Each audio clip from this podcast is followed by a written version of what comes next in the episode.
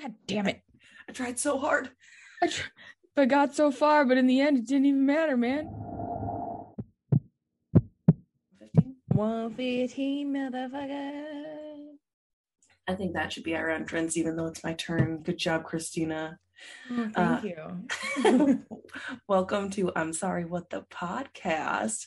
Christina entered or began the podcast with her beautiful voice. My dulcet tones. Yes, yes. Uh, that's Christina. I'm Amanda. Um, welcome, welcome, welcome Welcome, to all of you, Illyria. all of you news and olds. olds. I've, It's fine. you know what? I'm tr- trying something new. Didn't work. Didn't Sweet. work. We're just gonna move on. Didn't stick the landing. We're talking like a six rather than a ten. So we're just gonna Nice. It's crash landing, Top Gun. roll on in. How you doing? I'm okay. Oh, that sounds positive. Um, I Uh-oh. can't do that. Sneaky snake yawn. oh, oh, we both yawned at the same time. um, I went to the ENT yesterday for my sinuses, and I have to have surgery. No. Do you have like a deviated septum? Mm-mm. Um, they think that I have a bunch of scar tissue built up in there from my autoimmune condition. Which would make sense since you get the like ulcers and open wounds. Yeah, so he looked in my sinuses like just with a little light thing. He's like, they're really inflamed. So they're gonna do sinuplasty, hopefully, Okay. where they don't have to cut anything or break anything. Just go in through the nostrils. They go in In with the a mouth? balloon through the nose with a balloon and like blow up your sinuses, clean them out, and then pull the balloon out, and then your sinuses are are like more open. He's like, you won't have any bruising, you won't have any like drainage, or like you'll have drainage, but you won't have any of the like packing and Right. You won't have to pull those things that look like giant tampons out of your schnoz. exactly. Um, and then I'm like, so it won't hurt my nose. I have a really cute nose, and he's and he looked at me, and I was like, you think I'm kidding? I'm serious. I have an adorable nose, and I don't want it ruined. He's like, he's like, I won't hurt your nose. Like it's one of my favorite parts of my face. Okay, if we could just like you could make just like, sure that's good. I've been asked where I had my nose surgery done. I'm just saying of Aw. everything. We've we've lived different lives. I had asked I've been asked what I've done with my boobs from people. Not now because they are definitely saggy baggy orangutan titties at the moment, but but when I was younger and they were Saggy. cute. Baggy orangutan titties. Okay, well they're not that bad. Okay, But- I'm like, let's back. We need to back up and unpack this. What? But in comparison, when they would just sit up all like hello on their own. Listen, either way, they're bags of fat. So Exactly. But so not it- that impressed. so you know roll it on back fingers crossed that all they have to do is the balloon thing and it- they don't have to do any other cutting have and to do opening rhinoplasty, which is Which different is- than sinuplasty. Yeah. I have to have a CT scan first. Because if I have polyps in my sinuses, then I have to have rhinoplasty. oh well uh So fingers crossed, it- no polyps. Do you have that scheduled Not yet. okay i was gonna say we'll we'll be thinking of you but I'm waiting for the uh the old hospital to order my CT scans. So everybody send christina some no polyp vibes thanks. I don't know what those entail, but if you could if you could send me some no polyp vibes, that'd be awesome. um they oh and i just feel 100% validated because i've been to three different ents and they've all told me that my autoimmune condition has no bearing on my sinuses. And i was like i don't know how that's possible but whatever. I'm not a doctor. I, I don't know.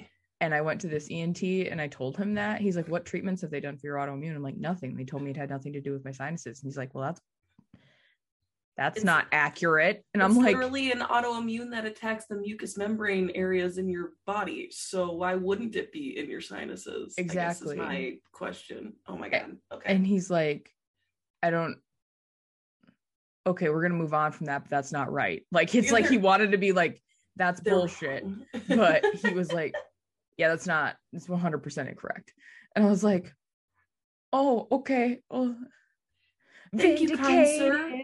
Vindicated. Well, I mean- For real though, like how is it how would they not think that that had something to do with all of the sinus infections and stuff that you've been getting over the last like handful of years where you get them and they're so bad and then it, you know Well, and I'll still like this won't fix my issue 100%. It'll Mhm. just make the sinus issues that I have not as like Right. it'll, it'll help them. everything will I still can't- correctly. I still can't fight off infections. So I'm still going to be prone to sinus infections, ear infections, upper respiratory infections. That's not going to be fixed from the surgery. But the sinus pain and pressure, like I didn't Mhm. take a decongestant yesterday or today, and I have such an awful sinus headache right now. It Dude. feels like I got hit in the eyeball sockets with a baseball. When I had that raging sinus infection a couple months ago, uh, so I get migraines regularly, regularly, which is Mhm. totally a different feeling. But It that is. like was uh, so nagging because it wasn't necessarily like knock me on my ass. I couldn't do anything because I can't see or hear or like No. talk to anybody. But it was like I can't function because my brain feels like it's gonna explode That's like, like the pushing of your face, like your face is gonna pop off and everything's gonna fall out, is what. It kind of anytime I say I have sinus pain, that's what it feels like. yeah. So Like- I, and when i get like an actual infection it's like my my head is simultaneously being squeezed with a vise and being i'm being hit in the eyes with baseballs yeah, is the only way i Uh. can describe it so anyway that was sinus corner yeah, right. No, that it was just so funny because I've never had like a sinus infection that was bad enough to like cause more than just the pressure when you like bend over, you know. yeah. And so this last one, it was like, oh my god, I feel like my face is gonna fall off. well and then he's like we can put you on some astrazeneca or blah blah blah blah blah. And i was like hold up. My brain is spicy so i have to take anxiety medication. What does that do? And he's like all of these can affect mood. And i'm like then no i And I, then I best not. I best not. My brain is spicy, and I'll I'm lose my- already, I'm, I'm already medicated for that. So I'm already in a weird frame right now, man. I don't know Uh. why I insist on belittling my mental illness, but it just seems to me that if I take it seriously, it makes it worse. So I just call it my brain spicy, and I call my anxiety medication my crazy pills. I call it a coping mechanism, and I think it's just fine. my brother's like, that's guillotine humor. It's been happening since the 18th century. Exactly. Anytime anything bad happens and you make humor, it's guillotine humor. And I'm like, I'm gonna go with that. That's I'm good. Yeah, no, you just make a joke and laugh about it uncomfortably, and then you're fine. It's either laugh or I cry in the shower for hours. Right, exactly. exactly. Uh, also, I know I've been monopolizing this, but I have another thing to say. Is that okay? oh, I, I don't care. I spent the last day. You're gonna make fun of me for this. Good. Listening to Taylor Swift's "All Too Well" 10 minute version on repeat. and for a 32 year old that's really never had her heart broken, I've broken people like my exes. I broke up with him. I, I feel it to my soul, man. such a good song. You I mean, listen to it. I love that song. Don't get me wrong, because that was my Mhm. jam back in the day. Um, interesting choice of a constant repeat. Uh, sounds 10 like your spicy brain shouldn't be listening to that and focusing on something that is like getting manifested because of this song. These these feels. Listen, Listen here, you. I highly recommend you listen to it because it doesn't feel like 10 minutes and it's amazing. Okay. And she also there's also a video on YouTube that's amazing. It's like a short film and it's beautiful. I believe you. You're you're you say that, but you're looking at me with your condescending Taylor Swift face. And I'm sorry, but I used to hate Taylor Swift. In fact, I had a post on Facebook in my memories that said the only way Taylor Swift could be entertaining would be if uh, she got hit by a car. And I retract that statement because hashtag I heart Taylor Swift. I'm sorry. good for you, man. To each their own. I have no problem with it. Does it mean I'm gonna turn around and like blast it all day long? Probably not. You I'll probably might. listen to it. It's beautiful. No, probably won't. It's I don't beautiful. do well with the whole empathy thing because I feel it like all the way through, and then I get sad, and then I cry, and I'm raw dogging this mental illness, man. So See, I was doing that and my brain got too spicy. well, there's been well, and it's the problem is is mine is mostly like uh seasonal affective stuff. So yeah. And you're you're heading into prime real estate right now. Oh yeah, it's gonna be. I'm a, I'm gonna be real spicy here soon.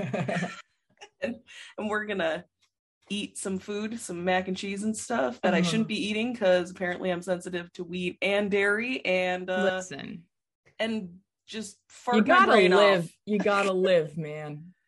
All right. Well, How was your week now that we've talked about me? oh, oh shit, son, it's been over 10 minutes. Listen, I had a lot to say to the world. I guess I'm fine. Oh, okay. That's it. You got that's all you got. That's all I got. I didn't really have a lot going on. Babysat yesterday, did my normal clean the church, you know. I didn't really have much going on. Kind of just worked on stuff at the house, got Christmas decorations, um ordered myself some things because I got paid, so I was like, "Ooh, I can treat myself a little bit." So I got myself some stuff and uh just kind of a mellow low key week, I guess. Nice. Thumbs up, man. Thumbs up. I'm not gonna put my thumb up, but thumbs up. That's all I got. right. Tell me a story. Are you ready to be really depressed really fast? Uh, it already happened. I'm ready to just stay here. We're just Cool. gonna lay down. We're gonna I'm gonna tell you about the Oakland County child killer, okay. aka the babysitter killer. No. Okay. He didn't kill any babysitters. Okay. The Oakland County child killer refers to serial killings of the serial killings of at least four, more than likely more, uh, in Oakland County, Michigan between 1976 and 1977. Okay. It is an unsolved case. Uh, forensic DNA testing has indirectly implicated two suspects. Uh, one of them who one of whom has died, the other who is serving life in prison for offenses, other offenses against children. Well, good. Good. Um, however, a DNA profile created from samples taken from some of the victims' bodies is from the main perpetrator, but does not match the DNA of anyone named in connection with the case, and they are still unknown. So they they could have been multiple people involved. Okay, I was gonna say, are they multiple people involved or are they connecting things because they happen to be similar? Yeah, it's Unknown for sure. unknown. Yes. Okay. Okay. So we're gonna start where it begins At the beginning, in the beginning. it's a very good place to start. uh, with the first victim, uh, whose name is Mark Stebbins. And just, it's about to get real bad real fast now. Okay. Like, I'm strap ready. in, prepare yourself, gird your Girl. loins. Girl, I'm ready. Okay. You met me? So he is 12 years, was 12 years old from Ferndale, Michigan. He was a seventh grader at Lincoln Junior High School. He stood four feet eight inches tall and weighed about 100 bo- pounds with beach or strawberry blonde hair. Ooh, okay. He's his parents were divorced and he lived with his mother. He came from a Roman Catholic family and was described as a loner, a quiet but good student. He was last seen and heard from at 1:30 p.m. on February 15th. He talked to his mother on the phone. He was letting her know that he was leaving the American Legion Hall to head home. So he must have had like an after school Right. or something. Maybe it was a Um, Valentine's Day dance, but it wasn't. I don't know what day of the week it was. Maybe it was the Friday. Okay. Anyway. I know. Uh, he never made it home. And at 11 p.m. that night, Mark's mother called the Ferndale Police Department to report Mark missing. So there were searches involved. They had no witnesses, nothing. They didn't know where he went. Um, four days go by, and at about 11:45 a.m. on February 19th, uh, 1976, Uh, four days later, like I said, a businessman named Mark Botigenheimer.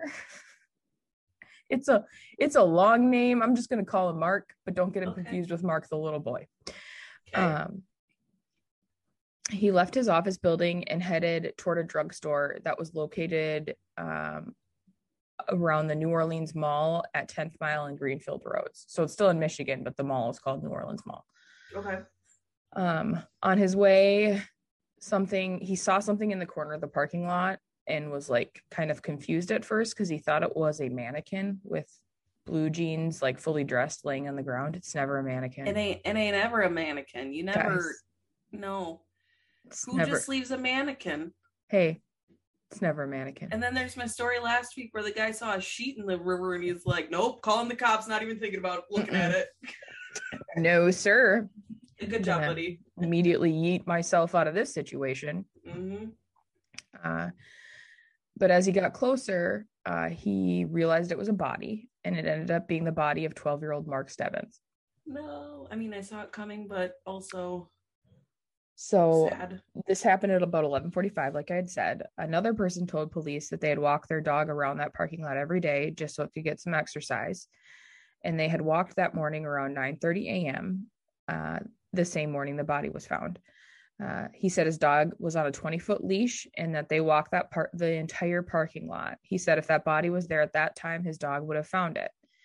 If that's true, Mark's body wasn't there at 9:30 a.m but it was at 11:45 a.m. So someone dropped it off in broad daylight. yeah, within um, like an hour and a half, hour- two hour span. Yes. Uh, the autopsy showed the cause of death was asphyxia by way of smothering, but the report also showed rope burns on his neck, wrists, and ankles, and he was sexually assaulted with a foreign object. Ugh. Uh, however, uh, the Oakland County prosecutor at the time said that Mark's body was washed by an autopsy team, which washed away all the fingerprints, if there were any. What? Uh, who, okay. They washed his body before they like Mhm. examined it. Yeah, Why? it was the 70s. I just, but I mean, fingerprints have been a thing forever. I don't know if they had assumed it was already taken care of and then somebody washed it and then went, hey, we haven't done that yet. you Or know. some bleeding heart was like, oh, this poor kid, and just like Mhm. cleaned him up. Right. Oof. Okay. However, just keep that in mind that they Okay. be- they had they believed that an autop the op that he was washed that the autopsy team had washed him away. Okay. Okay. So second victim was Jill Robinson. Now they have not connected anything yet. Just so Joel you know. or Joe? Jill, J I L L, Jill. Okay. female. She was a 12 year old from Royal Oak, Michigan. Uh, her parents were both divorced. She lived with her mother, Carol, in Royal Oak and visited her father regularly. Her family was Roman Catholic, and she was described as a loner, but a good student. Carol and Jill would butt heads. Um, they'd fight like normal mother and daughter would do. Um, and on December, in December of 1976, Jill ran away from home, but like not like ran away like it was like a 12 year old runs away. I'm gonna pack Right. my backpack and get on my bike and I'm leaving. It's like I'm just never coming back. Where are Yes. you gonna go? Where are you going? gonna You're do? 12. You're bringing what? A Yeah. book and a snack. Yes. So, according to Carol, Jill's mother, um, the two were arguing about biscuits, basically. Jill was asked to help make them for dinner. She refused. And sometime after they were arguing, Carol basically said, Well, maybe you need to leave until you want to be a part of the family. Just like, you know, a mom. Uh, oh yeah, no, I, I was Yeah. just gonna say fair comment. Just being Right. like, all right, well, maybe until you're ready to act up or act right. Yeah.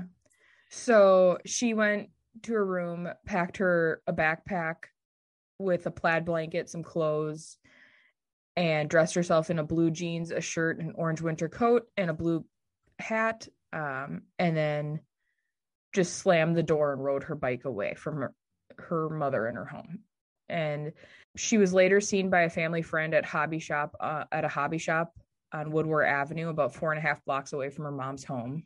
Mm-hmm. And then uh. the t- next morning, two witnesses said they saw her in a donut depot on Maple Road. So they called the police though that night at like eleven o'clock. Right. Well, so I'm she had like stormed out just like, around. She had stormed out around dinner time. I think they probably gave her a little bit and then went to try and find her and then realized they couldn't find her and then they called the police. Right. I'm like, I'm sure they both were just kind of like, okay, you know, run away then, whatever. You'll she'll be back in like an hour. And then she didn't come back, and it was like, okay, well, let's go from here. Okay. So Jill was found on the side of I 75, um, north of Big Beaver Road. She was laying on her back, fully clothed, not bound in any way, but a ring of deep dark red surrounded her head. Um, the killer had transported her there, then shot her at close range in the head with a shotgun. Poor thing. It was later decided that Jill was fed and cared for for at least three days, hence the babysitter killer. Gross. Okay. She was washed, clean, and with no signs of sexual abuse at all. Oh, so washed, huh? Mm-hmm. All right. All right. The third victim, Kristine Milek, was 10 years old from Berkley, Michigan. Uh, her parents were divorced.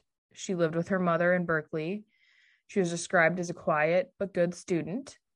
Her parents were Roman Catholic. Okay. She was fifth grader at Paddingill Elementary School. okay. She was reported missing on January 2nd, 1977, after she failed to return home from a 7 Eleven store on 12 Mile Road. So, this was obviously during like, hey, you're 10, you can go to the 7 Eleven by yourself. Right. Go ahead. Here's here's a dime. Go grab some candy. You Yeah. know. Um, a mail carrier found her fully clothed body 19 days later on the side of a rural road in Franklin Village. She had been smothered to death less than 24 hours earlier. So he had kept her so for 19 days. Well, 19 18 days. days. Yeah. Uh, and her body was within view of all of the nearby homes. She was not sexually assaulted and she was in the clothes that she had they were clean and in the in the clothes that she had been abducted in. Why is that creepier than just like having on random clothes? Mhm. Okay. Uh, there were no signs of violence and that um, her body was on its back with its knees drawn up. She was had been washed. She was clean. Wow. Uh, so State Police Sergeant Robert Robertson supervised the removal of her body. 35 officers from nine different departments made a task force. The prosecutor Patterson called the strongest effort it had it has ever been seen in the county, and they were charged with tracking down her abductor. She was the fifth young person from Oakland County to die within the year. As of late January 1977, Patterson at that point had no evidence to link their deaths Okay. other than just like similarities. Similarities, but there was no actual direct connection. right. Okay. So the fourth victim, well, they hadn't put all of the, I don't think they had even put all of the similarities together at Mhm. that point. So the fourth victim was Timothy King. He was 11 years old from Birmingham, Michigan. Uh, Michigan. His parents were not divorced. He lived with them in Birmingham, Michigan. Michigan. Um, his family was Roman Catholic. Uh, he was described as an outgoing boy who was athletic and well liked. Okay. He left his Birmingham home uh, with 30 cents he borrowed from her, his older sister, Catherine, and headed to the corner store. He wanted some candy, and it wasn't rare for him to make this trip. It was only three blocks. Um, he left with a skateboard, football, and headed toward the Hunter Maple Pharmacy. Tim's older brothers, he had two, were not around. One was babysitting a neighbor's kids while the other was rehearsing for school play. His parents were out to dinner at a nearby restaurant. Um, the clerk at the pharmacy said she sold Tim candy, and he left through the back door in a dark parking lot at around 8:30 p.m. They searched everywhere for Tim. They called his friends, searched the neighborhood and surrounding area. By 9:15 a.m. the next day, uh, Chief Tobin called on the task force requesting their involvement. By that afternoon, the day after Tim went missing, headquarters were established in the firehouse just a few blocks from the King family home. They did door to door searches. Uh, classmates were questioned. Uh, he was abducted on a Wednesday. By Thursday, 100 lawmen from Oakland County, volunteers, Oakland County Sheriff's investigators, the county helicopter, and the Special Oakland County Task Force were all searching for him. Um, that Thursday, the King stayed behind in their house most of the day, uh, but they basically just said they want Tim to come home, but they kind of stayed kind of sequestered away from everybody. Right. Uh, eventually, a woman came forward with some vital information. She said she saw Tim talking to a man in the pharmacy parking lot. she said Tim and the man were about two car lengths away from her. She was able to describe the man she saw talking to the boy, who she believed to be Tim King. The witness also described the vehicle she believed the man was driving, which was a dark blue AMC Gremlin with a white stripe on its side. Uh, the police say the man described by witnesses was between 25 and 35 years old, white with a dark brown haircut and a shag style. He had mutton chop sideburns. oh, mutton chops. A fair a fair complexion um, and was husky. Fair. Uh, he was driving a late model blue AMC Gremlin with white wall tires. They also said they suspected Tim was abducted by one or possibly two men, and that person or people could have been involved in the other six cases of the murdered children from the area. So then, not the I I went over four. This is including Tim. There were two others that had been missing already. Um, there was a couple other that were proved to be part of something else. Like there's in this area, there was a lot of abductions happening and kids being murdered. Dude, it's like a portal. Mm-hmm. It. What if it's Pennywise? That's what it is. It might be. You don't know. You don't know. Uh, they suspected they were dealing with a sophisticated, intelligent, educated man, and or possibly a team. They also said the man was the type of person a child would trust instinctively. His father went on to make a public plea for his son's abductors, uh, which he did on local TV. But then on March 23rd, 1977, on a dirt road in Livonia, just a short distance away from a very busy intersection, they found Timothy King. He was dead in a ditch, wearing the same clothes he had on when he left for the pharmacy a week earlier. About 15 feet away from his body was his skateboard and football. Autopsy report showed whoever had Tim took care of him. They fed him his favorite meal, Kentucky Fried Chicken, and cleaned and groomed him thoroughly before they suffocated him. However, they also raped him repeatedly while he was held captive. So so far the boys are the ones that are suffering the sexual assault, correct? Like the sexual Correct. mutilation in a sense.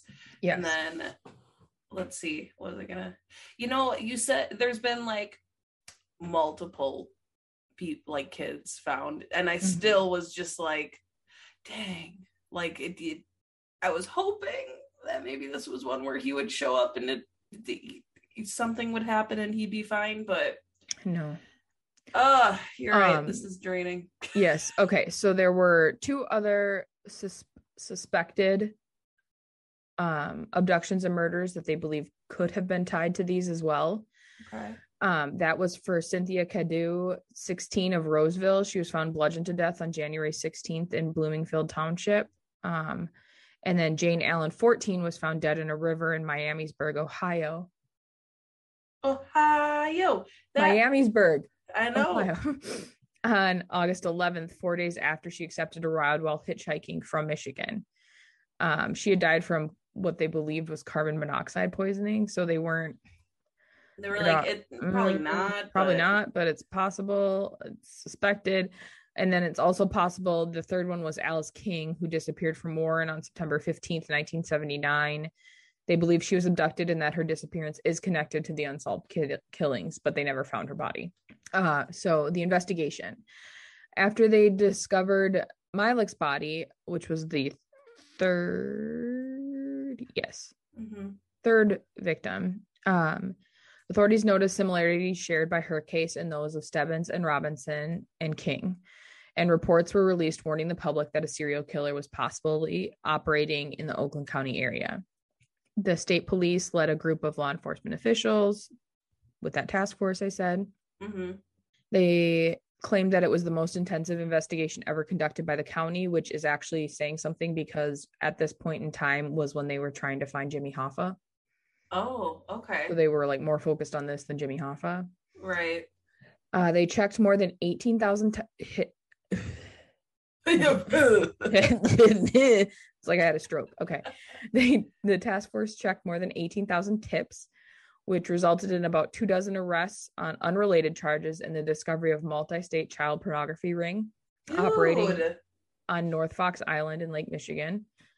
Uh, the task force was unable to make much headway in the investigation, so they disbanded in 1978 with the investigation being turned over to the state police. And they never really they involved the FBI, they involved multiple people, but they were never really able to go anywhere with it. They had nothing to go on. So they did have a couple of suspects. Uh, the first one is Frank and Allen, the Frank and Allen letters, which is kind of it's a weird thing. So and just keep this in the back of your nugget for a bit.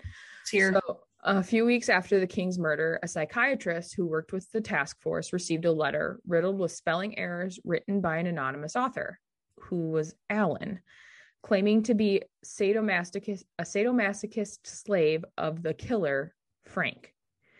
Allen wrote that they had both served in the Vietnam War and that Frank was traumatized by having killed children.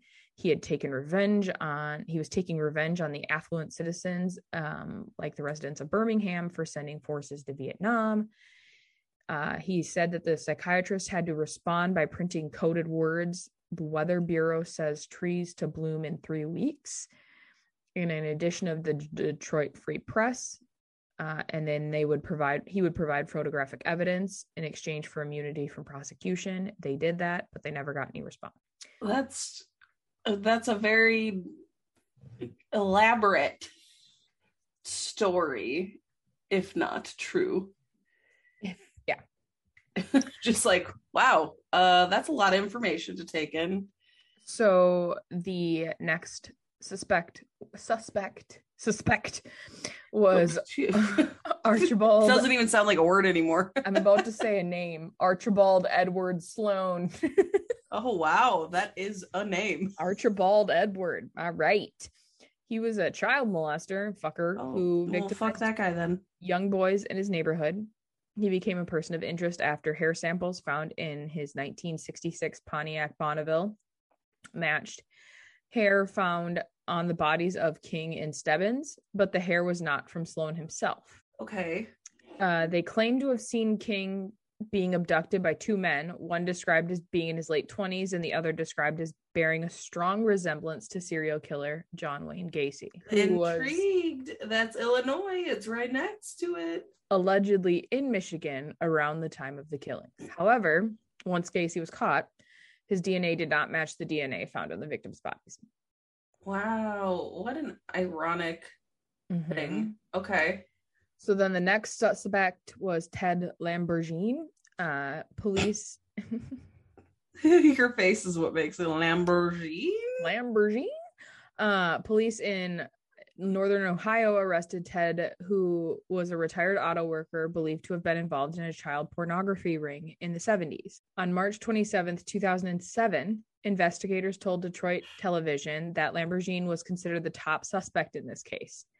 He pled guilty to 15 sex related counts involving young boys rather than accept a plea bargain that would have required him to take a polygraph test on the Oh. Oakland County killings Okay. also rejected an offer of a reduced sentence in exchange for a polygraph on that case. So he just didn't want people to know the whole truth, and He did not want to take a polygraph Yeah, in regards to the Oakland killings. apparently not. Yes. In October of 2007, the family of Mark Stebbins filed a wrongful death lawsuit against Lamborghini seeking $25,000. It alleges that Lamborghini, who lived in Metro Detroit in the late 1970s, abducted Stebbins, held him captive in a Royal Oak house for four days before smothering him to death during a sexual assault. He has never been formally linked nor charged in the death of Stebbins, uh, and they sought compensation, including funeral costs for Stebbins' brother, but stressed that money is secondary. But they never, uh, that hasn't, I don't know if it's still in court, but I couldn't find the results of that. Never came to fruition, and okay. Um, so another weird suspect or connection to this, they're kind of not sure. It sparked new interest when King's father, Barry, and brother Chris tried to get the state police to release information about Chris Busch, the son of General Motors executive Harold Lee Busch. He had been in police custody shortly before King's abduction for suspected involvement in child pornography. Tell me more. He allegedly committed suicide in November of 1978. However, and this is a big however slash but, Okay. there was no gunshot residue found on him, though, and no blood spatter. The entry wound was between his eyes, like directly between his eyes. There were four shell casings found in Busch's room. He was found wrapped neatly under his sheets. Bloodstained ligatures were found in his apartment, as was a hand drawn image of a boy closely resembling Stebbins screaming, which was found pinned to the wall. I feel like that sounds like maybe Not it suicide? Wasn't self-inflicted. Mm-hmm. Okay. They had there had been no confirmed activity on the Oakland County child killer for nearly 20 months prior to Busch's death, and he was in custody during that time. Oh, so I'm feeling like he is like a good fit.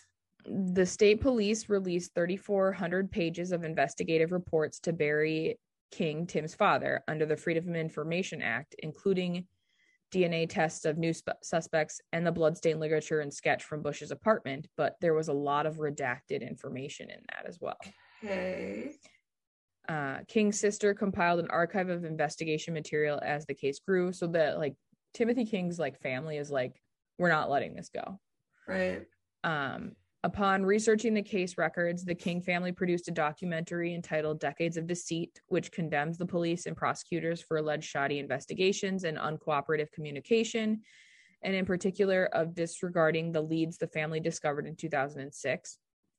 Uh, funds generated from the sale of the documentary were donated to the Tim King Fund, which is designated to help abused children and support activities for Birmingham children. Uh, so there were forensic DNA tests conducted in 2012, which showed that hair found on the seat of Sloan's car and on the bodies of Stebbins and King were a match, and they came from the same unknown man. The hair DNA does not match Sloan, but implicates someone he knew or lent his car to. Okay. And then in 2013, an anonymous informant reported a blue AMC gremlin buried in a farm field now being developed in Grand Blanc, Michigan. Police are investigating the gremlin for ties to the crime, um, as King was last seen in a blue gremlin. I couldn't find any updates on that either. Okay. So here's where it takes a weird turn. Sorry, I feel like I'm not saying much, but I'm trying to No. like absorb all this information and, And keep this it is- all so that's in my that's brain. all the information about the victims the investigation and kind of where it's at in regards to police right. Okay. so there's not any new leads they don't have any suspects it's never been solved well they It's have a- suspects but they it's pretty well a cold cl- case. it's a it's yes it's inactive. so here's this weird thing that i found at the end where i was like um this is fucking weird and it kind of reminds me of marc dutroux but at the same time it also has um the feel of satanic panic. Okay, so like a conspiracy. um what's his nuts? The one that last podcast just did a series on. What's his nuts? Um what's his fucking name? Mark. Uh, I know the comedian. Well, comedian. Yeah. That's a very loose term. For him. um what's his fucking name I know who you're talking about. Let me. mike warnke Mike Warnke. um that's who i'm talking about it's got kind of those vibes as well so Okay. we're gonna we're gonna just quick hop through this and then i'm done i Okay. feel like i've been rambling on for forever but um so jeff gannon in 2005 well it's an unidentified man who goes by jeff gannon um in 2005 ca- became like a common figure in the case that was still being done because he contacted um, the Oakland County investigators and stated he remembered an acquaintance uh, and was reminded that he had in 1970 or of, of an acquaintance he had in 1977 who took took him to buildings where satanic rituals were allegedly performed. He also mentioned details written in Allen's letter Okay. that were not known to the public. He requested information about the Allen letter to help him confirm his suspicions, but was denied. Okay, so he is pretty sure this is the guy, but he doesn't know unless he can see the details. And they won't give him the details. Okay. Uh, in 2010, he gave a recorded interview to the Oakland County investigators and prosecutor Jessica Cooper to present evidence pertaining to the investigation, like saying, This is all my evidence. I want to see that letter to see if it's true or not. And they dismi- dismissed his suggestions, described the interview as a rambling statement outlining a theory that the Oakland County child killer abductions and murders were related to pagan holidays, the lunar calendar, and Wiccan rituals Okay. which there really hasn't been any proven satanic ritual like slayings like Yeah, no, I'm I'm know? like they're talking about Wiccan and stuff, and I'm like, Yeah. that's kind of it's not the same thing. against their yeah beliefs, but all right, whatever. They're different things. So yeah. Okay. Um, Jeff proceeded to correspond with Deborah Jarvis, which was the mother of Kristine Mihelich, and investigative journalists such as Bill Proctor and Heather Cataldo in 2010. He claimed that he was among a team of a dozen investigators involved with the case and could identify the perpetrator of the crimes, but refused to indicate which law enforcement division he worked for. Uh, he Dude, claimed that's to have. sketchy. No one's gonna give you any information. And remind, right. remember, Jeff is anonymous. No one knows who he is. That's just his name he goes by. I just go by Jeff. Jeff. um, he claimed to have invested 10,000 hours into the investigation over several years, was reluctant to release his results as he doubted the competence of the Wayne and Oakland County investigators. In a press release email, he indicated possible meddling by Cooper and other reasons why he, which was one of the investigators, and other reasons why he had not made his investigation public. Um, which so Paul Hughes, who's the attorney representing Uh. Deborah Jarvis, uh, which is Mihelich's mom, Mhm. his investigation discovered the murderer. However, according to Hughes, he refused to identify the culprit unless the authorities divulged the information which Jeff requested during the interviews. Basically, he wants to confirm, like he thinks those letters will 100% Uh-huh. confirm who he thinks it is, but he won't divulge who it is until he can confirm it 100%. Or he wants to know the information, Right. tell you his real name, and has this reasoning to. Oh yeah, yeah, yeah. yeah. Interesting. That's what I'm saying. It's got it's got a Marc Dutroux Okay, vibe. It's yes. got a Warnke vibe. It's got it's got some weird stuff. So in 2012, uh, Jeff presented his findings to a select group of Detroit journalists via Hughes' cell phone. Uh, so it was just like a call.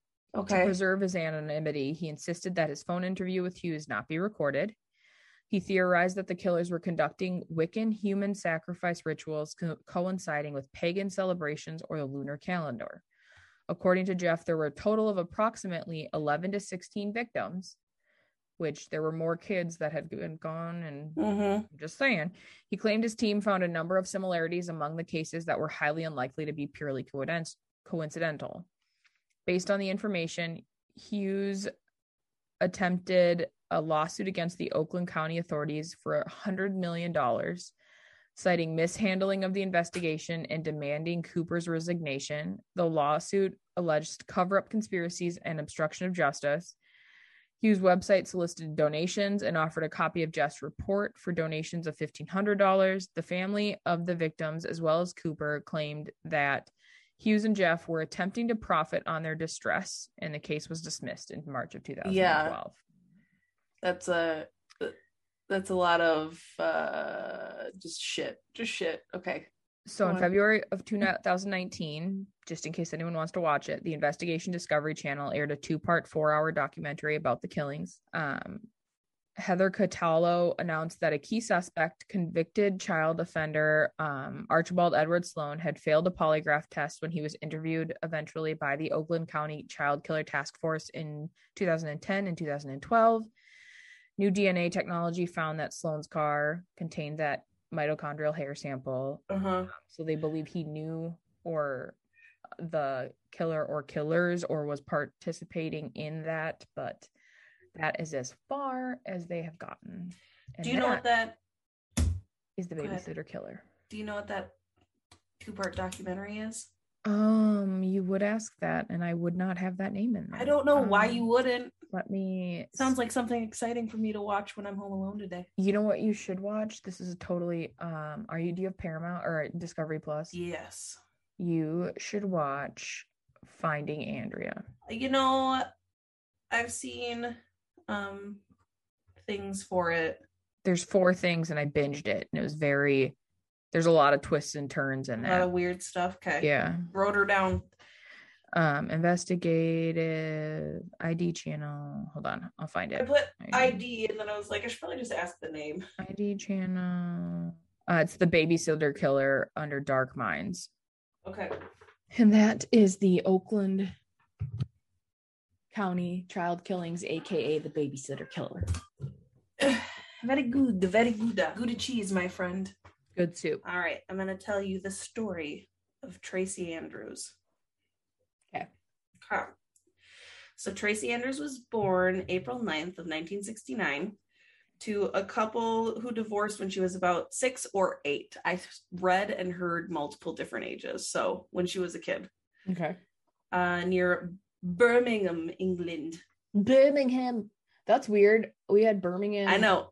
Michigan, and you were in Birmingham. Why? Why does this like synchronicity happen? I know. Well, every you- single episode. And you said Birmingham, and I was like, I'm in Birmingham. I'm in Birmingham, and you're in Birmingham. Ham, nice. Nice. Uh, after graduating, Tracy became a hairdresser for a little bit, and then she became a bartender. Um, but her dream was to become a model, so she became a bartender and put together like a portfolio and was getting stuff together to do the modeling thing. Mhm. Um, at the age of 22, Tracy gave birth to a daughter with her boyfriend at that time, Andy. But they broke up shortly after the birth of their daughter, and Andy says the reason they broke up is because Tracy was a had a bit of a temper, and she'd get very worked up over very small things, and he just was like, "I can't. This is too much. You're too much." It's much too much for me. Um, in 1994, when she was 25, she meets a man named Lee Harvey at a Oswald? nightclub. No, Just making sure. no, no, different Just one. one- They're in, just- we're in England right now. I know. now. I just didn't know if it was going to take like a left turn or what. we like went back in time and then also to a different country. Um, only a little bit back in time. Well, no, it's in the 80s now. Okay, anyway, um, or in the 90s. Uh, so she meets this man, Lee Harvey, at a nightclub in Birmingham. Uh, Birmingham. every time I say it, I just want to be like Birmingham in because any any of the little like news clips and stuff that I watched, they were obviously had the English accent, and they I'm were like, obviously from Birmingham. Birmingham. Uh, so every time I heard it, I was like, uh, Fucking no. He he was a bus driver, which apparently what I read is like what he wanted to do. He enjoyed just like being able to do that. So he was a bus driver. That's what he wanted to do his as he grew up. And I don't know if it was for kids or around the city. It didn't say. Uh, also, he also he also had a daughter from a previous relationship. So she has a daughter. He has a daughter. They link up. Um, from what everybody said, they pretty much had an instant attraction to each other. Were kind of like connected right away, and pretty much didn't leave each other's side after that. Uh, the relationship went really fast. Within four months, Lee was in living with Tracy, for example. So they kind of just like jumped right into everything. Uh, according to everyone around them, though, the couple would fight and argue constantly. Um, most of the arguments would start because of Lee's relationship with his daughter's wife, because Tracy was a very jealous person. So, uh, anytime, because they tried to be civil, right, Mhm. to raise their daughter. So, anytime that they would make any contact, she would get all weird and get short with him about things.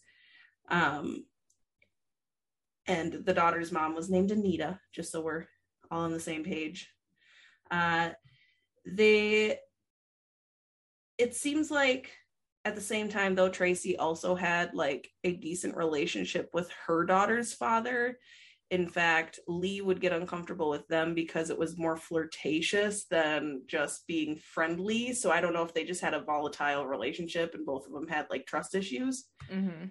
uh, it turns out that sorry lee's family also did not like tracy they said that tracy was vain arrogant controlling they didn't like how she treated lee and how um, she kind of carried herself and interacted with them Okay. uh, the relationship turned into one of those where they would be on and off again constantly. They'd have like blow up fights. Lee would pack a bag, he'd move out and go to his mom's, and then within a couple days, he'd get his stuff back together and go back to the house. The worst. Yeah, the worst. Just fucking And- break up. In fact, it totally even had like the threw all of his stuff in the garbage bags and threw it out the window onto the lawn moment. Like That's that was fucking- actually a story. Just fucking break up. right i don't i don't understand um but i don't thrive off of drama either so you know it's like okay whatever dude um whatever dude Whatever, dude. One night, Tracy was going out with her girlfriends, and she specifically told Lee that she didn't want him to go to the same nightclub as her. Um, she just wanted to have a night with the girls, not think about or worry about him seeing her or whatever. Which I think is a little weird, but No, also that is a ploy to get him to come to the nightclub.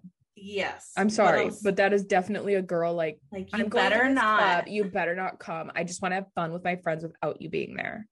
And then she's like, I can't believe you didn't show up the next day. right. So Lee did show up though. Oh, what a So- mistake. And Tracy was fucking pissed. oh, she was mad, huh? Um, I'm not sure if it was like a purposeful showing up to just like check in on her or if they just happened to go to the same one and he didn't know where she was. It didn't really clarify that. But they got into this blowout fight. Um, she slapped Lee, punched Lee, and then bit him in the neck. And his friend said that it was like a bite out of an apple, like you could see the marks that didn't take the chunk away. So it was like a like a beefy bite. Ew. Uh, so after this, an unspecified amount, of time, Lee proposed to Tracy. I know, I I know. rub your forehead. Just I push the eyebrows back. She fucking bit you, dude. Well, Like- she's the, is she the victim in this? Uh, no, Oh, okay. I thought you said never mind. Okay. no, no. uh, so Lee proposes to her, and from what he- his friend said, he did this because he thought maybe it would stabilize their relationship. That's like saying we're gonna have a baby to make our relationship better. Yeah. So uh clearly that didn't work. But Tracy was extremely excited to be engaged because she Oh. loved attention. Oh, good. Loved it. I'm So, happy like- for her. Good for Right. you. You look So good for you. You look happy and healthy. hell there. Good for you. uh so immediately she's like, How are we gonna announce this to everybody? Like, what should we do? Well, there was a family barbecue coming up. So they're like, we'll just announce it at the barbecue. And like secretly, I think she was kind of going like that way the whole night. I'll just have like all the attention and Everything talk about it. about me. Exactly. Uh, so they get to this barbecue, right? They got there late. I'm not sure why, but it said they got there late. And when they got there, Lee's sister stood up and said she had an announcement to make. Her and her boyfriend just got engaged. Yay! Wind immediately out of sails, and Tracy went ballistic. Like At started the barbecue. yeah, started yelling that everybody had planned this, that they just wanted to embarrass her, that da da da da da. Like anybody knew, nobody knew. Oh shit. Yeah, yeah, yeah, yeah, yeah. It's, I'm like, dude, dramatic. I'm not a Okay. drama. Uh, I'm drama. not, I'm not a drama person. I'm, I'm not, not into one- drama. I'm not into drama. However, I am the person that's like in the back. Like, oh, I mean, I'll just kind of look out. I'm, Peeking The one- the- I'm the neighbor with the beep. I was thinking the What's neighbor happening? that's that's vacuuming their lawn, Yeah. just like listening. what are you doing? Just vacuuming. Mhm. I don't want to be involved in it, but if I could have a front row seat to it, and then just Uh, occasionally throw a little like pepper into the spoop. Right? I'm just gonna just gonna stir this a little bit. I heard her say "your mama," and then just back out of it. You know. Uh, so now there's some like weird tension after the sister announced her engagement. Oh That yeah. well, yeah, on top of her just like freaking out like a little kid, uh, there was weird tension. Like Tracy expected her daughter to be part of this sister's wedding, and the sister's like, "No, she can come. Obviously, she's welcome, but." I'm not going to have her be a bridesmaid because I have my bridesmaids all picked out, whatever. And so Tracy proclaims that she's not even going to go to the wedding. And she tells Lee, You can't go to the wedding either, or she'll break up with him. I'm so annoyed. I know. And he, I mean, he agrees he doesn't go to the wedding. He misses his sister's wedding because Tracy's throwing a tantrum about her daughter not being a bridesmaid in it. Ugh.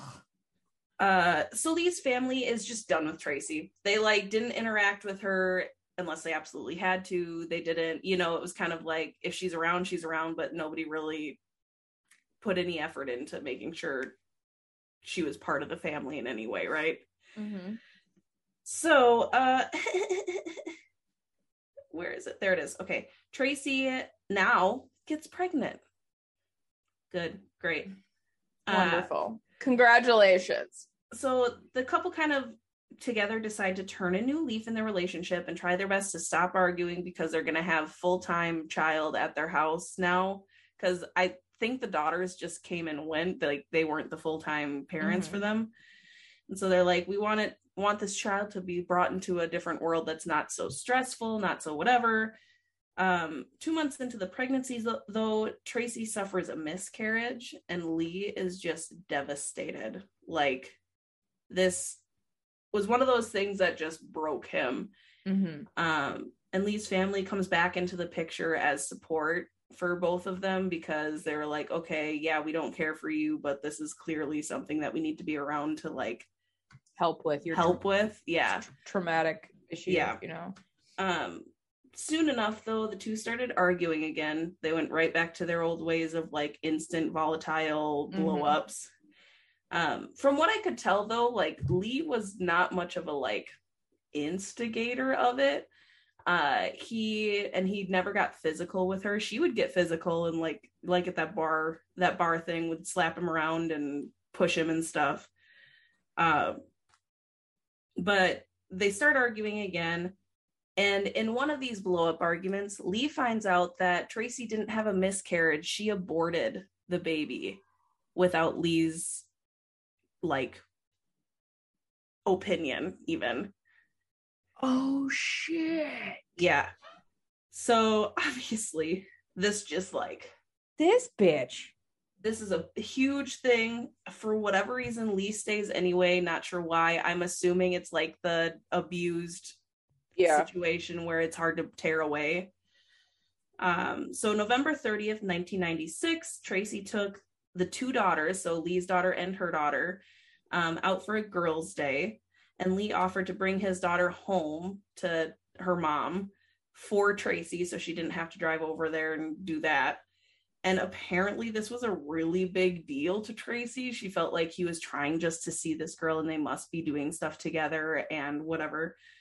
Um, so they have this big fight, probably one of the biggest fights they've had, um, according to things. Like they, ju- it was just a big blow up. But once things kind of like settled, they decided, okay, well, let's just go get ourselves a drink at the pub and just calm down, get out of the house, take a breather, right? After they've dropped off the girls and stuff. So they go to the pub that's about 10 minutes away. It's the one they regularly go to. Um, and they leave that pub at about 9:45. Uh, once they, oh, sorry, I totally jumped back up. Their route they take was kind of a country route, and it was winding and very narrow roads. But it's the route they took every time they went there, so it, they Mhm. were very familiar with it. Um, fast forward to 10:45, and a couple who lived on the road that they took to get to the pub and get home um, heard some screaming and so when they looked out the window, they saw a couple, which was Tracy and Lee, and they could tell that there was blood and Tracy was holding Lee. And so they called emergency services like instantly. Uh, when they got, when emergency services got there, Lee was pronounced dead on the scene. He was already dead. And he had been stabbed 42 times in the neck, in the neck, chest and back. So just like all over the place. 42 times. Oh god, your arm would be so sore. Uh yeah. So Tracy had some superficial cuts and bruises on her face, but for the most part she was fine but hysterical, like freaking out. She couldn't remember exactly what happened at the moment and they brought her to the hospital to get stitches because she did need stitches for um, lacerations in her face and she just took a lot of trips to the bathroom. The staff like noted it. It was so weirdly like oh got up went to the bathroom would come back. A few minutes later goes to the bathroom again. So they're like she just kind of was acting a little shifty and What weird. were you doing in the bathroom, What- lady? what you doing there bud? Uh right around 1 a.m tracy after she's gotten all of her stuff taken care of they made sure she's good. Tracy goes to the police department for a little bit of questioning to figure out what happened what's going on. Um and so she tells her story. She said that they left the pub at about 9:45 and as they were driving down the road there was another car that came up like flew up behind them and was flashing their lights and honking their horn and like trying to get really close and then backing up and then really close Mhm. clearly just like wanting trouble and trying to piss whoever that was off Right. whoever was in the car that they were doing that to off, which was Lee and Tracy. And apparently Lee lost his patience and pulled over, so they so did the other car. Uh, they both got out of the the driver and Lee both got out of the car and started having this like yelling fight, Mhm. whatever. And then that when they both started to return to the car, the passenger in the other car got out of that car and came like beeline to Lee and just started like attacking him and beating on him according to what Tracy thought it was. She said he started beating on him. So she got out of the car, jumped on this guy to try to pull him off. And the guy turned around and called her a slut and then punched her in the face, like bang, bang, punched her in the face. And so that's her bruising and her cuts because turns out this guy had a knife. Mhm. And so after a few seconds of this like beating continuing, uh, the passenger gets up, goes back to the car, and they just drive off. So Tracy runs over to Lee at that point when he she's able to get to him and notices that it wasn't that he was getting punched, he was getting stabbed.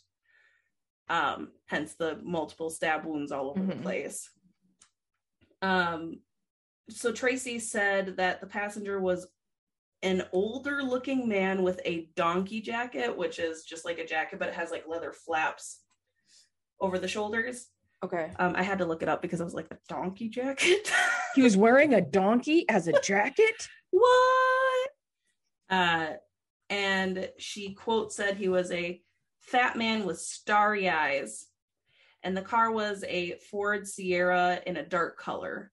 Fat man with starry eyes. She, I'm guessing she's going, couldn't see really details, but I could see the reflection in his eyes from the Fucking like Santa. Get I don't know.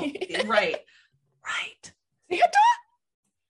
Um, one thing the police find really odd is that the blood on Tracy, um, it wasn't like transfer blood. It was spatter, like Uh, like splashing. It wasn't like rubbed onto her. well, Which- obviously this did not happen. Right, exactly. So she said that it must have been from when she was holding Lee, but the police officers were like, no, that's not how blood transfers. It's not going to just squirt wrong. up onto you. It's wrong. Um, you're wrong. So Lee's family was super suspicious of Tracy, obviously, right off the bat. She, they know her like temper and volatile being. Uh, the story didn't sound likely either. He wasn't an angry person and he didn't like have angry, violent outbursts. He would never have pulled over to like confront somebody on the road. He would have just kept going and hoped for the best. Mhm. They're like, this just doesn't even sound like something he would do. Uh, police hold hold a press conference to find some witnesses to help them figure out who this man was and solve the case, kind of get a hold of them because apparently there had been a road rage murder that happened a couple weeks earlier in a some like in the close range area. Uh they knew who that was, but they're like, is this just like a thing now? People are doing this to try to get away with killing, whatever. Mhm. So they're like, we need to figure out who this is so we can get them into custody because we're not having this happen over and over again. right. So, oh, sorry. Huh. They asked Tracy to speak at this press conference, which she does. Originally, she kind of seemed to like go, I don't know if I want to, I don't know, you know, whatever. And then she agreed to do it. But I think secretly she really liked it because she was at the center of attention Mhm. and it seemed to be a thing that she just loved. So first, Tracy retells the story uh, that she told the police, quote we were just uh followed and chased um along the lanes. Um it was a chase uh it was a chase of both lee and the other person were uh like playing cat and mouse with each other unquote. And so she then tells starts talking about like straight to the driver. Like she's trying to make which was not prompted to her. They did not tell her to do that. They said just tell your story. Ask for you know information. That's it. And all of a sudden she like turned into this and which was weird to the police because most of the time they have to like either media or the police have to prompt p- victims into like actually giving information more than just like face value this is all i know uh you know because mm-hmm. they get nervous and they're still kind of in shock. Uh and she says quote whoever this person is that was with you obviously you know him but he's ruined my life. He's ruined the lives of maureen and ray lee's mom and dad. And um please just tell us who he is. And and she started like saying saying stuff about how you won't get in trouble. We're just looking for the passenger even though that's not fucking true. No yeah. You know and the police you can see them in the interview kind of like side-eyeing each other trying not to show that they're like this wasn't planned this isn't something that we told her to do they just yeah. want to anyway so the whole thing kind of threw everybody for the loop for a loop and then usually like i said the press conference has to be kind of prompted to, for people uh, they also said that this little speech seemed almost rehearsed because she was so like when she was telling the story it was a lot of um uh eh, uh and then when she went to go talking to the driver it was so direct and she didn't mm-hmm. stumble over her words as much. Um, when she finished her little monologue they opened up for questioning with journalists and one just straight up said the timeline doesn't add up tracy. What did you do between 9:45 and 10:45 on a 10 minute drive when you only got a couple minutes out onto the road? And to this she just got all like like uh all of a sudden she was overwhelmed with emotions and they ended the press conference because she was like so they ended the press conference and it's like oh that told so much to everybody you just went all like oh shit, they actually are asking me questions. They're not just going, oh, I'm a cute traumatized girl. Mm-hmm. Don't ask me anything. What a bit. Yeah, no, she's something else. she is something, we'll say that. Uh so at this point, most people are suspicious of her. Uh, then on the 4th of December, Tracy was rushed. Remember, this all happened on the 30th of November. Mm-hmm. Tracy was rushed to the hospital after an attempted suicide. She attempted to overdose. She had written a suicide note to her daughter saying that she couldn't she couldn't imagine being without Lee around and whatever. But she got to the hospital, her stomach was pumped, she survived. Um, while she was recovering, police were starting to get more leads in the case a couple came forward after the press conference on TV and said that they had been driving on that same road behind Tracy and Lee, and they knew that it was them because Lee had like a, a car that was a little bit different. So, like, they knew it was the car that they were following. And this car was kind of swerving and doing weird stuff on the road. And they're assuming it's because they were arguing or fighting in the car. Um, because it was like sporadic swerving. It wasn't just like I'm drunk and weaving. Um, right. So they think something happened in the car. Um, and then a little girl that lived near the house said, near that house that witnessed them, said that she could hear a man and a woman yelling and arguing, not two men. She never heard two men yelling. Okay. So she was like, Yeah, no, it was a girl and a guy. There was no two men. Not plausible. So soon, on December 7th, uh, the police arrested Tracy for Lee's murder um, while she was still in the hospital. So she was still recovering, but they did the arrest warrant. Mm-hmm. Um, she's granted bail and was released until court, which is normal. Right. Um, the media was obsessed with this case. the uproar and like everybody was like, oh, she's so brave talking at this conference. Like people that were outside of the media and the people that were there and were like, okay, you're acting weird. Mhm. Um, and now they found out that she had been lying. So everybody like went in this huge uproar. Paparazzi followed her around at all times, and it seemed like she was going out more now than she was before the paparazzi was following her. Again, kind of leading to that attention thing. Uh, I know, gross. Mhm. I'm just like, man, come on, get it together. come well, and it was like kind of Jodi Arias slash Casey Mhm. Anthony. Like oh look at me i'm, Poor I'm just a victim uh when the trial begins in july of 1997 she sticks with her story and pleads not guilty as everybody assumed she would. Okay. um slowly the prosecution breaks down her story with character witnesses and the witnesses of the night.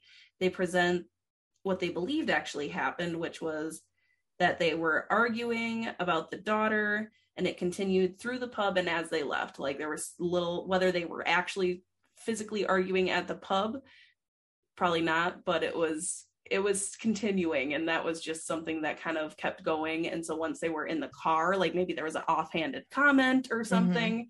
Once they were in the car they started arguing all the they were driving. So they think that tracy may have attacked him verbally and physically in the car hence his like sudden jerks of the wheel and trying not to. Uh, um yeah. And then they think that he pulled over so that he wasn't swerving around the road anymore and got out of the car to get away from her and she followed him and was yelling at him he was yelling back hence the girl hearing the yelling between the boy and the girl right. and then they believe that Tracy ran to the passenger side and grabbed a Swiss Army knife out of the um, glove compartment. And that's th- what they think is the murder weapon because she came back and attacked him. Like a tiny Um, little Swiss ar- army knife. And that's where they're like, what do you mean? That's, you know, that that's what the defense was trying to say is like, how Mhm. would that happen? Well, his final injury that caused him to die was bleeding out in the neck. So if she would have nicked his artery in his neck soon after getting starting this this uh, attack, he would have been too weak within seconds to be able to really do anything other than just grab her hair, fight her off, you know, just do this sort of stuff. right. And 42 fucking times. That's so many times. That is a lot. Uh, so the initial stab that, like they, like I said, probably caught an argu- artery, which made him unable to fight back for very long. Mhm. But he obviously tried to, because I mean, she had her like face facial lacerations and bruises when you know fighting off, and she, he was stabbed to shit. right. Um, the physical evidence of the blood splatter on Tracy's sweater also was brought up as evidence, and it showed that it wasn't transfer. They also found parts of the Swiss Army knife that was used in the bushes next to where the attack took place, mm-hmm. and they found proof that I'm not sure what the proof was. They didn't. I didn't read that, but they found proof that Tracy was disposing of the weapon uh, at the hospital, flushing it down the toilet and getting, which is why she was going back and forth to like check to make sure it flushed or tried to do it again or tried to figure out whatever. They're like, why else would she be going back and forth to the bathroom? And they believe, or, and they found an exact print, bloody print of this Swiss Army knife in her inside of her boot that would have been sitting under her foot, which is where she hid it to bring it into the hospital and then get rid of it. Oh, you fucking dumbass. Yeah. I was It like, oh well, It probably See- it probably would have been better for her to just chuck it into the whip it into the weeds, man. well, dude. And I'm just like, all of this evidence could go two different ways. Like they could have been in a fight and he was beating on her and she grabbed whatever she could to Mhm. take care of him. But Or then she couldn't have stabbed him 42 times because that's overkill. That's not self-defense, you know. exactly. So that's where they're like, okay, no, you weren't whatever. That's a But- rage. but they didn't kill. even they didn't even try to like argue that until after she was prosecuted. Like, Mhm. you know, it's just I'm sorry, whatever. but 42 stabbings is a rage kill. It's not self-defense. Right. So there was also a clump of Tracy's hair in Lee's hand, 80 strands to be exact. Um, Tracy tried to claim that Lee reached up to her after the attack or something like that, like she was holding him and he pulled out 80 strands of your hair. No, you're wrong. That doesn't happen. That's wrong. That's someone trying to pull you off of them Yes. when they're getting attacked. Uh, anyway, so she was found guilty and received a life sentence with a minimum of 40 years. Uh, while in person, Tracy tries to, oh, prison. I said in person. Who am I? What is happening? Who Wow. am I? While in prison, Tracy attempts to appeal because she says there was jury bias with all of the media attention, but this was denied. They're like, okay, but the everything still points to you being guilty. So just because you're like, there was a lot of media attention, there's a lot of media attention on all of them. Right. Could be a thing, but it probably wasn't. That's not Um, that's not a thing. She now admits that she did the murder, but she said it was self defense. Like I said, she doesn't even try to argue it till after she's been prosecuted. Um, she said that Lee had been abusing her, which there's absolutely no evidence of. In fact, there's evidence of the opposite happening, her being the abusive one in the relationship. Um, then there was some scandal when she went into prison because she got cosmetic surgery done on the dime of the like medical taxing in order to pay for prisoners medical stuff. She had like a protruding jaw. And i don't know if there was like a medical reasoning for it or something but Mm-mm. everybody kind of was like why is she getting paid for cosmetic surgery while she's in prison? This makes no sense This is weird. yeah. So they were not happy about that um it took like 5000 pounds in order to do it so it's not even like a small procedure um so she was labeled as a shopaholic in prison too How do you Uh, she would get letters and donations from people and fans and whatever supporters, whatever she wanted to call them. And she'd use the money to get makeup and beauty products. And she kind of became like a teacher of doing like beauty stuff in prison. Ew. Um, yeah. So Tracy was released July of 2011. She was only 42 years old at the time. And she So- changed her. What Yeah, no, I know. I know. That's not what a minimum of 40. a- what? it's cause she's a girl. I know. It's ridiculous. Pisses me off every time. Double standard, man. I'm sorry. For sure. I'm sorry, but there is a very It goes both ways on different things. that's my issue with the whole feminist movement thing where it's this is gonna get political, but where it's like Sweet, let's do it. Let's, Let's fucking fuck it. let's Let's let's fucking do this it. before we start. yeah, let's do it. No, it's just it's not even I'm not even gonna say anything bad. I mean people are probably gonna get pissed off, but I'm not even gonna say anything bad. It's just there's a double standard between I want equal pay, I want equal this, I want equal this. But I want to still be able to attack a man and then if he hits me, Right. I want to be able to say that he's a beat wife beater. see and Bitch, you punched him first. You know? that's not even necessarily what I wouldn't call that just feminism. That's like neo feminism. yeah. The new idea is that we should have everything and not have any consequences for it. In Right. my the way that I see it, Mhm. and I don't think that that's right either. I'm all for girl power. I'm all for p- women having rights equal rights and- and women having their power. But also, if you attack a dude, he has the right to defend himself. Whether he's Yeah. bigger than you or not, you shouldn't have picked a fight with something you can't finish. I'm sorry. Right. No, Or- I and I'm. I'm and that has nothing to do with like abuse people who are actually abusive. That's not what I'm talking about. I'm talking about like a chick who attacks you in a bar and bites you like she's biting out of an apple and punches you repeatedly and you've yet to do anything to defend yourself. right. Exactly. and he You have the right to fucking clean her clock. I'm sorry. Knock her the fuck out. well, and that's exact. Do what you have to do to defend yourself. Don't overdo it. That's Right. the thing. That's- it's not. yeah. You're not having to beat someone to the within an inch of their life, but if you have to like shove a girl off to get her away and do something about that, that's it. You know, like do it.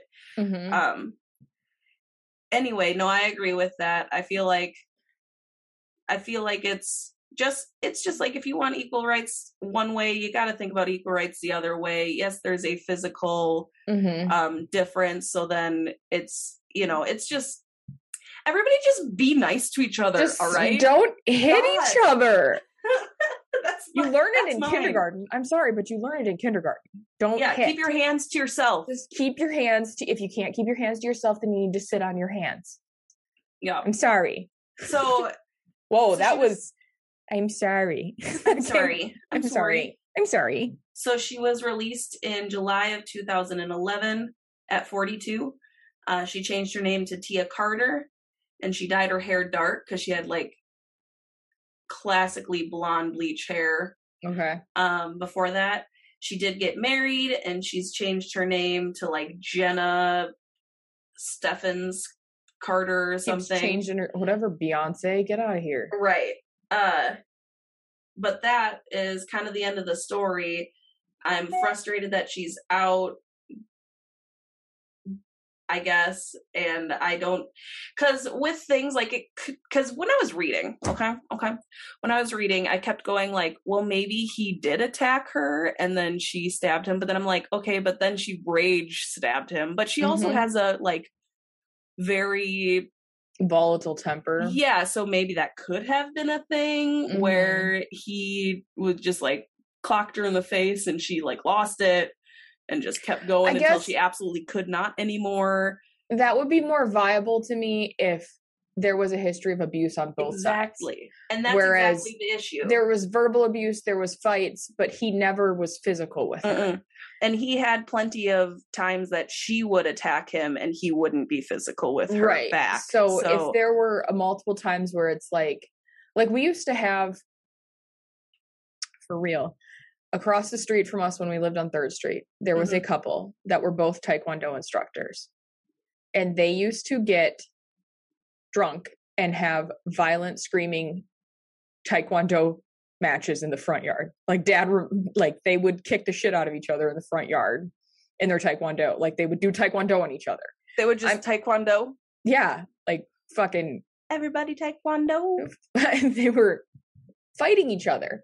And um so it was kind of a well you're you're kicking each other's asses you're both abusing each other Right. i could see that as a she snapped because he hit her one too many times but in all parts of this case she's been the physical one Right. Well, and that's exactly know. it. Is I'm like, I could see that, like you said, could see that being the case if there was any sort of evidence that he had been physical with her at all. Right But there wasn't. He and according to everybody who knew him, he wasn't that kind of a person. He didn't like. Yeah, he would yell. They'd argue, but even then, like. From what I was reading, I don't know how much he like would get heated, argue, like Mhm. screaming at each other. Like I think it was more he was more of the okay, let's just calm down, go to the pub, get a drink, calm ourselves. Like I think he's more of the let's tone this down a little bit guy Mhm. in the argument rather than let's amp this up and keep making it louder and more violent and I don't know. It's just a weird case and they were a okay, I don't want to say they were a cute couple, but they were. They were Yeah. both both they very both were looking. cute people Mm-hmm. not Very a cute looking. couple Uh, uh, uh, uh, why can't I think of what I was going to look it up because he is, I don't want to say my type, but kind of my type. He's just got, okay, Tracy, that's what it was. For whatever reason, I was like blanking on her first name and I was like, Andrews. Let's see. I'm a big visual person. I'm so sorry. Like, here, look at this. And where are you? Okay. I don't know how well you can see them. oh yeah They're a very normal, like 90s couple. mm-hmm. But anyway, that's all I got. That's all I, that's all I got. That was a good That's all I got. Thanks. Great. She's crazy, huh? I've been really into the like dramatic Drama things the last couple mo- weeks. Let's like make this a weird love triangle thing. Let's do it. drama, drama, drama all the time. Okay, well, that's all we got, folks. All right, guys. We love you. You're cool. Spread. The word and your. You're only supposed to say one word. No. I hate that when people do one word things. I know, Like, it's like, all right, Spread guys. word. Spread yourselves. Do it. Do it to Spread love, not hate. Be kind to each other. Don't hit each other in the face. Hands to yourself. Yeah, come on. Or sit on them. If you can't keep your hands to yourself, sit on your hands. Just sit on your hands. All right. That's it. That's our advice. That's our world That's- advice. That's my life That's advice. the key to world peace. Just sit on your hands. sit on your hands. It's fine. If you're sitting on your hands, you can't do anything other than sit. on your hands. Oh, that was deep.